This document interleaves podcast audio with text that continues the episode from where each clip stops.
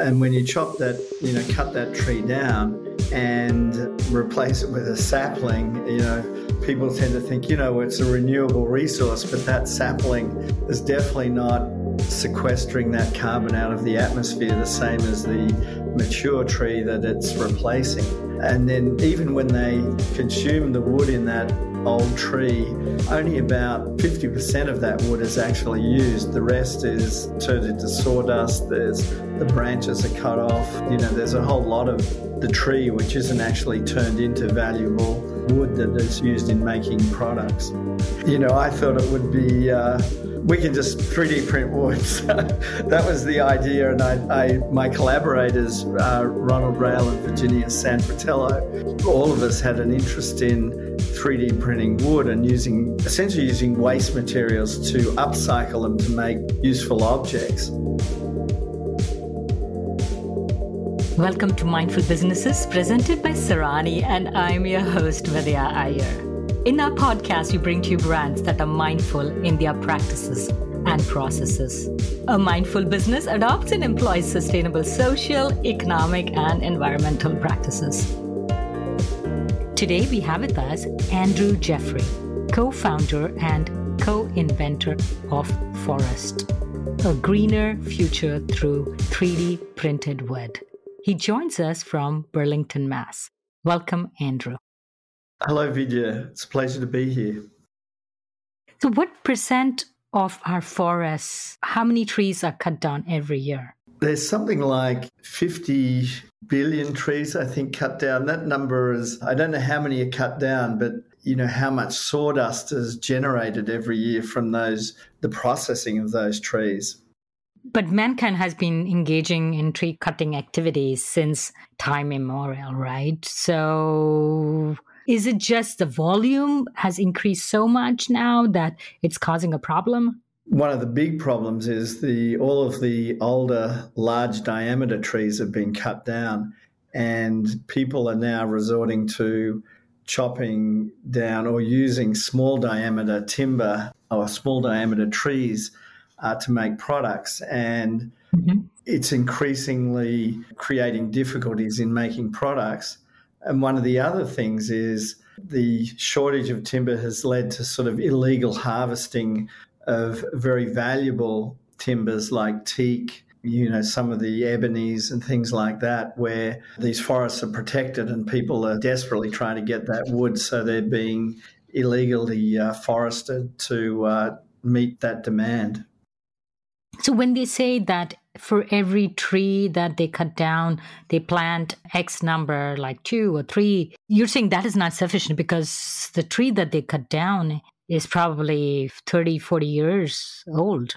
Yeah, the old trees, you know, they're 30 or 40 years old and they're consuming ton of carbon over their lifetime. And when you chop that, you know, cut that tree down, and replace it with a sapling, you know, people tend to think, you know, it's a renewable resource, but that sapling is definitely not sequestering that carbon out of the atmosphere the same as the mature tree that it's replacing. Mm-hmm.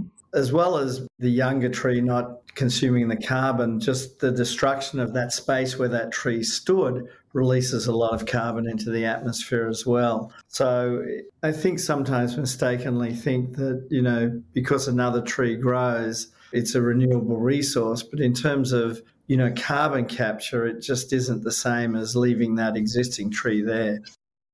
That's a really interesting uh, point of view. We always just think one to one replacement, but the carbon capture component of that we kind of tend to overlook and ignore. So does United States lead in deforestation or there are other countries who are ahead of us?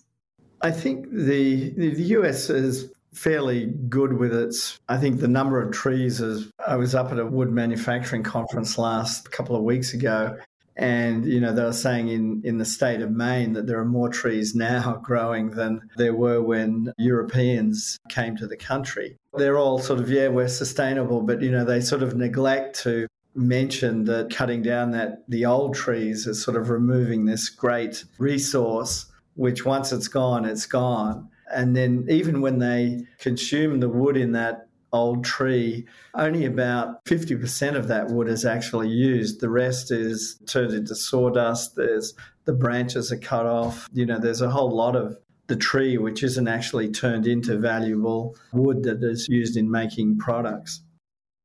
Talking about forestry, one of our earlier guests, their products were made with the sustainable wood from Canada.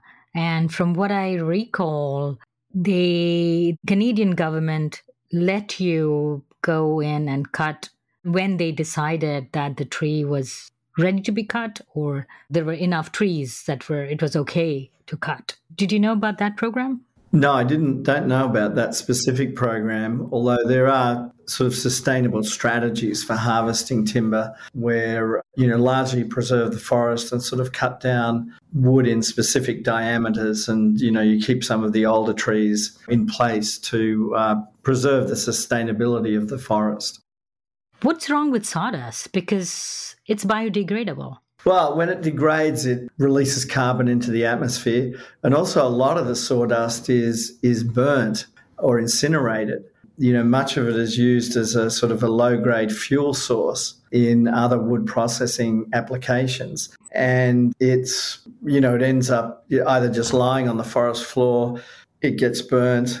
Some of it is landfilled. It's a huge waste stream that a lot of companies that are using wood products uh, struggle to work out what they're going to do with it. Some of it has turned into engineered wood like uh, particle board or medium density fiberboard, but there's a significant proportion of it which is not used and you know it just ends up in landfills or or incineration. How much sawdust is generated? You know, 50 billion trees are cut. That's worldwide, but say we just focus closer to home in the United States in the US, there's about 84 million tons of sawdust generated every year. That's a huge quantity of material. That equates to around 30 million trees. You know, that's a very large number of trees. So that resource is, some of it is used, as I mentioned, in making engineered wood products, but a lot of it is just ends up in landfill or just left on the floor of the forest or you know disposed of with incinerators or other other types of disposal methods. So a tremendous amount of it is not used in a way that helps the environment or creates useful products. That's a pretty big number. What is your background? Do you have uh, a background in forestry or are you an engineer looking to solve a problem? This chemical engineering, but I had no knowledge of wood till I started this company. You know, I thought it would be uh, we can just 3D print wood. So that was the idea, and I, I my collaborators, uh, Ronald Rael and Virginia San Fratello, we'd worked together previously on a number of projects, 3D printing projects, mm-hmm. and all of us had an interest in 3D printing wood and using essentially using waste materials to upcycle them to make useful objects. And we talked about you know starting a company for quite a few years and eventually the opportunity for me emerged to do that. And i called ron up and i said well let's just do it. And uh, that was it. We started Forust and it's been a great adventure that's for sure I must add, Forust is spelled F O R U S T. Yes, our slogan was Forests are for us. And uh, that was how we came up with the name. So you have a couple of co inventors. Yes, Ronald Rael and Virginia San Fratello. Whose idea was it to think about this? Was it a team effort? Ron and Virginia had worked in 3D printing wood. They're both academic architects. Ron had looked at using a whole range of materials or non conventional materials for 3D printing. For instance, oh, salt, agricultural waste, coffee grounds, anything that he could get which was just a waste stream, he'd try 3D printing that. My experience in 3D printing was with ceramics, so it sort of led me to looking at architectural applications. And I was interested in wood and actually tried it out back in 2015, but it just sort of wasn't, the pieces just didn't fit together exactly right. And Ron and I had actually toyed with doing something together then, but it was the same on his side. The pieces weren't exactly right.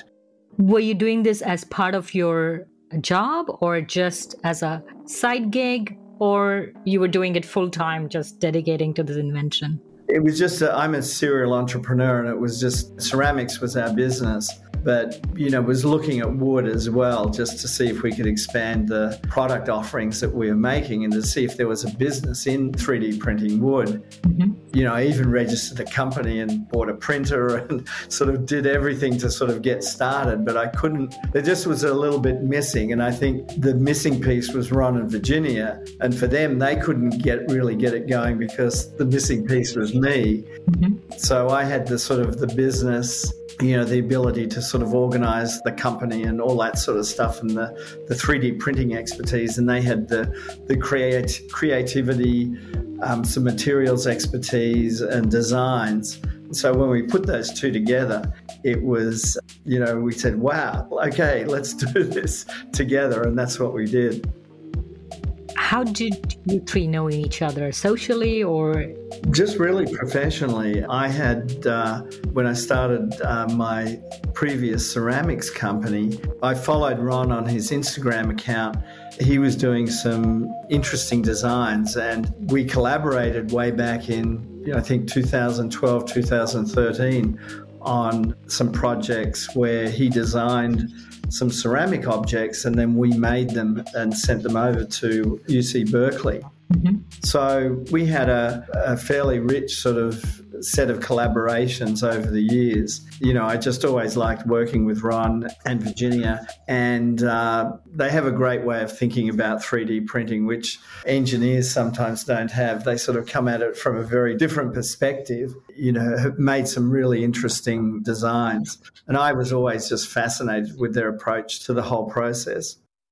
One way to think about it is that when you're an architect or you're a good artist, you just put your ideas on paper, but you probably aren't thinking of how you're going to actually make a 3D version of it, right? So maybe that was the part that they did, and you came in and brought in the engineering capabilities to bring their ideas from the paper to reality. Yeah, exactly. And that's one of the things I have worked with artists quite a lot over the over my years in 3D printing and one of the things that I think I've been good at is actually sort of turning those ideas into reality. That's always been sort of one of the things that's excited me about 3D printing is being able to turn these, you know, sketches into a real object. It's been a fabulous to work with both of them. Let's segue to additive manufacturing. So what is additive manufacturing? Additive manufacturing is creating objects by adding material to build the object up layer by layer. And it's completely different from, say, machining an object where you start with a solid block and you carve the material away and you create the object that way. In our process, we do that using powder. So we spread thin layers of powder and we join it together using an inkjet printhead. And um, where the powder is joined together, that forms the part that we then create. Though 3D printing has been around for a long time, it's hard for people who are visualizing your, you know, your regular printer, which is printing your document, to uh, the 3D printing, which print auto parts to, I know kids who are doing science fair projects now can send out a design and have a thing printed. So just explain, how does it go? So how big is your machine, for instance? We're using a fairly small platform uh, in production, but we're right now, but we're developing a much larger platform which has the potential to print objects up to the size of a door or a large window. Mm-hmm. The way it works is, you know, if you can imagine you take an object and then if you slice that object like a, uh, a piece of ham and you slice it into very, very thin slices, each one of those slices is effectively kind of like a page. And we load that individual slice into the printer. Mm-hmm. We spread a thin layer of powder, which represents that slice. And then we have an inkjet printhead, which joins the powder together in the shape of that slice. Each slice is sequentially loaded into the machine, and the inkjet printhead prints that slice. And so we end up with a stack of slices that uh, then form the object. So, why did you guys arrive on sawdust? Because we're using thin slices, we need to be able to spread a thin layer. So, sawdust, not every type of sawdust is suitable, but we found the right particle size of the sawdust and the right composition of the sawdust to be able to spread it as a thin layer. And that's the pretty much I always have said, uh, you know, if you can spread powder in a thin layer, we can 3D print an object out of it. And uh, sawdust, we were able to develop the technology to do that, develop the, the print head so we could actually print on it without the print head clogging. You know, once we'd worked that out, we had a process. So, do you make the machines or do you buy machines and you retrofit it or make modifications? We're part of Desktop Metal, which is a machine manufacturer. So we have been using and modifying the desktop metal machines uh, to 3D print wood. Why not just cast it? I understand it's not as cool as 3D printing. Well, casting wood is somewhat difficult. It, it's a, it doesn't melt. It's not a, you know, like a plastic material or a metal. And the other thing is we can, by 3D printing, it allows us to really make shapes that can't be made through casting or molding. You said you use some sort of a glue. So is that glue which binds the wood, um, the sawdust? Is it environmentally safe? What kind of adhesive is it? We're using sort of other biomaterials to uh, put the to glue the sawdust together. One of the exciting materials we're using is actually a waste lignin stream which comes out of the tree and is a waste material from paper making. And we can use that material to glue the sawdust back together and effectively we kind of reconstitute the wood into an object uh, using these two waste streams which we upcycle into into making our parts so where do you get your raw material like it'd be hard to scrape sawdust off forest floors is it from the manufacturers or the sawdust we're using now is from furniture manufacturing. You know, when they sand furniture to smooth it out to, to put the finishes on it, creates a lot of sawdust, and we get that sawdust, you know, companies that collect that, and then we use that sawdust in our process. You said you needed the sawdust to be a particular grain, fineness, right? The coarseness. If it is too big? Can you get it to your thing? Or your input has to be only at that level of coarseness? Because we, we're a layer process and we spread a thin layer, the sawdust nominally has to be slightly smaller than that layer that we're spreading. Otherwise, as the roller goes over the powder bed, it just sort of drags it away rather than leaving it as a smooth layer. We can grind any sort of wood down to the, or sawdust down to the, the specs that we need. Mm-hmm. The main thing that we are looking for in sawdust that it's clean so it doesn't have glue and other foreign materials in it. So we, we sift for that. You know, if there are big chunks in the sawdust, we also sift those out, but they can be reprocessed again and ground up again. It's fairly straightforward. So, Virginia and Ronald are the main designers of the products? Yes, they're our design team. They come up with ideas. We discuss, you know, between us, but they're the sort of the design inspiration and, you know, come up with the designs that we're making. And we also work with other designers as well. So we, we're working with some other well known designers. What are some of the products that Forust has made thus far? The products are, real, are all pretty much related to interior design. Are they decorative items or are they functional? Yeah, decorator items, housewares. One of the exciting areas we're working in is lighting, and we're working with some really great designers making some some really beautiful lights, and um, that I think is going to be a very rich area for us. That's kind of exciting because you can make that like a shade, I'm imagining, very, very thin and almost transparent and translucent, right? We don't do super thin with our process, but we can make highly apertured objects so they you can see the sort of the light coming through them. And the 3D printed wood is, you know, we really create a very warm and, you know, really beautiful. It's, uh, you know, the way we finish it. And um, it's different from, you know, metal and glass. It sort of has a warmth that some of those materials don't have. Mm-hmm. You know, we're working with some companies that are, just specialist lighting manufacturers and make lamps. And uh, traditionally, a lot of these have been made in plastic, and we can provide the warmth that, that wood gives in those products. I would encourage our listeners to go to forust.com to check out the very very cool products that they have. They're incredible you know they're like twisted and unimaginable like a woodcarver's dream literally come true. How fast is this printing process?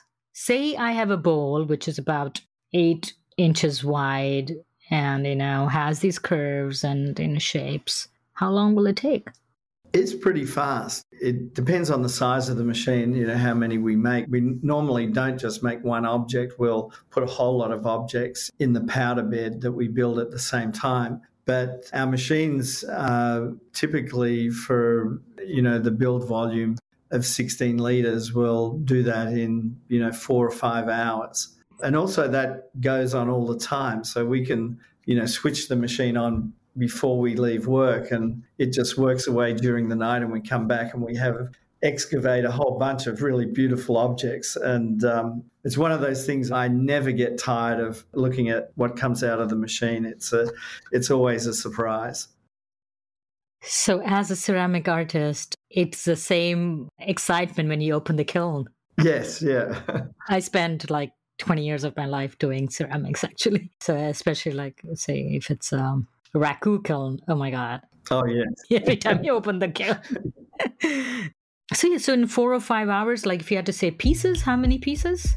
Well, depending on the machine, our large bed machine will be able to do thousands of pieces at one time.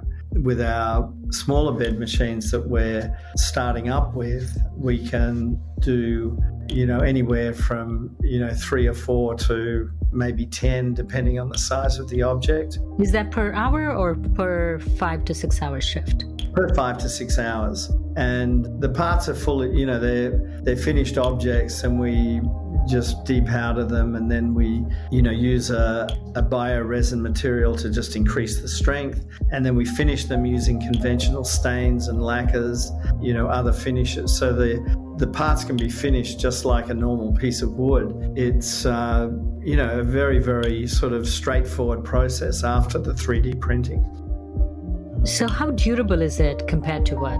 It's very durable. In fact, we're just conducting some durability tests now, and I this week I decided to take some of our pieces home and put them in my dishwasher just to give a see what would happen. Mm-hmm. You know, the parts are hardly barely touched by a you know the heavy duty cycle on a dishwasher. So I'm pleasantly surprised with the durability, and I think it's a lot more durable than than you know than I was sort of previously thinking. Can you mix two different kinds of wood, like, say, a mahogany with a teak or a blonde birch with teak? You know, can you mix match or?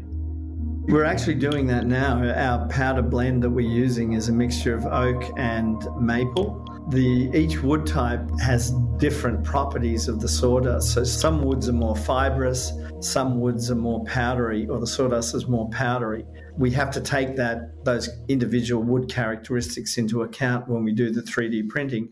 But we've had, you know, we've just received some wood from a company in, in New Zealand that we're trying out in our machines. We've had teak from uh, sawdust from companies that make decks for boats and we've had mahogany from uh, companies that makes windows. So the process is very flexible with different types of woods. Mixing different types together can give us sort of interesting properties as well. So, do you still get the wood grains? I love the wood grains that come with. Since it's a printing process, you can print the wood grains. That's exactly what we're doing, where we've developed this process which we call digital grain. And so we can create a grain structure which gets printed into the part, into the piece that we're making. Rather than being sort of like a laminated structure on the surface, the grain goes all the way through the part. So you can take one of our something that we've made, you can refinish it if you want to, and you don't lose the grain structure at all. When you kept talking about moving the wood, this bumper sticker kept coming in my mind. Don't move the wood. you know, protect trees from bugs. Are we in any risk of that with you bringing wood from New Zealand and moving wood from, say, New Hampshire to Texas or wherever else? That's something I haven't really thought about, but we certainly haven't seen any bugs in the wood that we're getting.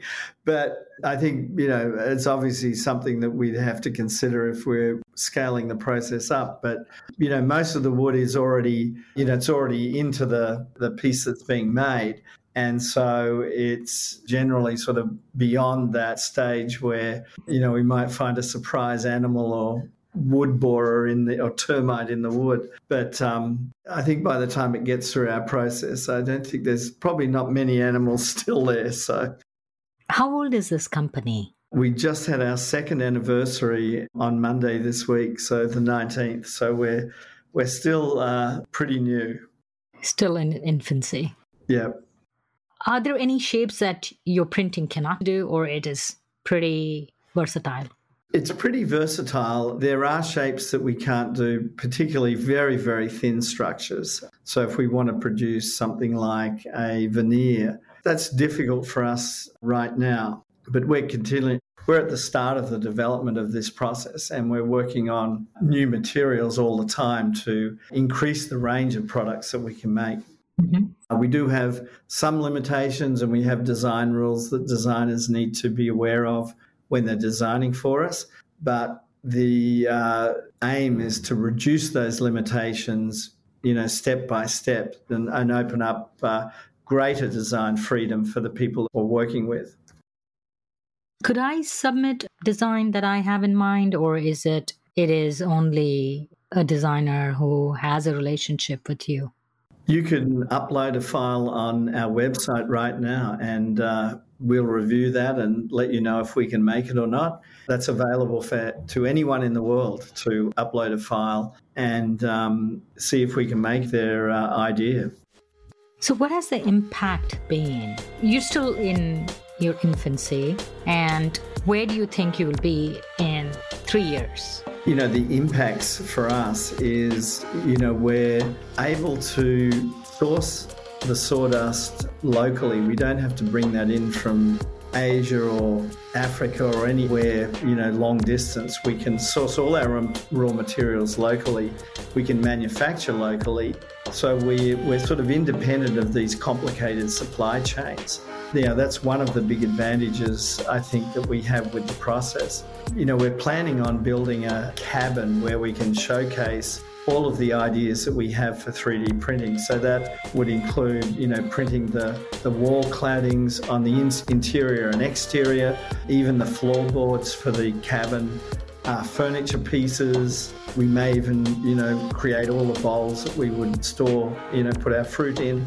Anything inside a room that, you know, could be made with wood or made with plastic that we can replace with our 3D printed wood, you know, that's the canvas which we're operating on. So, in a few years, I hope you know we'll be seeing our products in uh, specified in in new buildings, in renovations of existing buildings, creating interesting commercial spaces, uh, homewares for the ha- for people's houses, and even you know the interior of cars. We are working with making sample parts for some of the major automakers. You know, they're very excited about being able to create a really exotic luxury wood finish using recycled materials. How does your cost compare to the wood? The regular wood, I mean. Our cost is uh, very competitive. Give me an example, please. You know, the design, for example, those vessels that you cited, which were intricately carved, they can't be made conventionally using conventional woodworking techniques. Mm-hmm. You know, those objects are, are selling on our website between, you know, 30 and $50. you know, for panels, we can, you know, make sort of panels and tiles, you know, very competitively in the order of, you know, say $20 a square foot for a set of uh, really nice wood panels. Furniture, we've we've done some preliminary costings on, say, making a chair, and we can make a, a designer chair, very beautiful chair for under five hundred dollars. So, sort of comparable with many designer objects and sort of luxury objects. You know, we expect to drive that price down as we get to, to a larger platform. The very beginning of optimizing our process, you know, everything is pointing to us being very competitive. Where are you getting funding for your organization? As I mentioned before, we're, we're part of Desktop Metal. So we're essentially part of their research and development that's going on. But we're a, we're a different business to Desktop Metal. Desktop Metal is making 3D printing machines, and we're a customer of 3D printing machines, and we're we're using those machines to create a business producing furniture pieces and interior design pieces. You mentioned that 84 million tons of sawdust is generated every year in the United States. How much of that do you think you can repurpose and reuse?